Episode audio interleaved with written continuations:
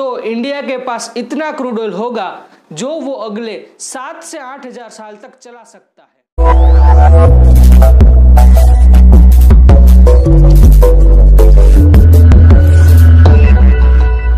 दोस्तों 2014 में एक रिपोर्ट आती है, जिसके अनुसार हमारे पास सिर्फ़ 50 सालों तक चलने वाला ही क्रूड ऑयल बचा हुआ है। लेकिन हाल ही में ईरान से आने वाली खबरों ने एक नई उम्मीद जगा दी है।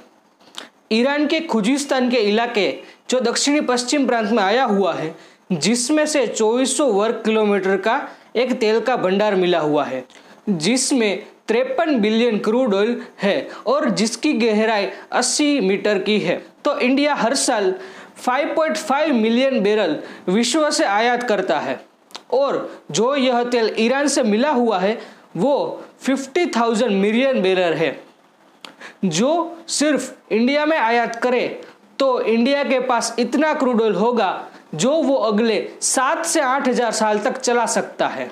लेकिन अमेरिका द्वारा पिछले साल की गए विश्व शक्तियों के एक परमाणु समझौते को त्याग देने के बाद अमेरिका ने इराक पे कितने प्रतिबंध लाद दिए हैं, जिससे वो अपना क्रूड ऑयल विश्व में बेचने में कई संघर्ष कर रहा है। इसकी वजह से यह तेल इसके लिए एक महत्वपूर्ण है। उसके कारण इराक के इकोनॉमी में 32 बिलियन का ग्रोथ होने की आशंकाएँ व्यक्त की जा रही है। अगर हम दुनिया भर के तेल क्षेत्र की बात करें तो ईरान से मिला हुआ यह तेल सिर्फ़ एक परसेंट की ही बढ़ोतरी करता है। ईरान के समाचार पत्रों के मुताबिक, यह तेल क्षेत्र 65 अरब बिलियन बैरल वाले आह्वान तेल क्षेत्र के बाद दूसरे नंबर पर आता है। ईरान आज भी विश्व में अपना अरबों डॉलर का व्यापार सिर्फ़ तेल क्षेत्र से करता है। अगर एक रिपोर्ट की बात की जाए तो ईरान के पास अभी भी 150 बिलियन बैरल जितना क्रूड ऑयल बचा हुआ है। ईरान आज भी चौथे नंबर पर तेल के भंडार में आता है और गैस के उत्पादन में ईरान का विश्व में दूसरा नंबर है।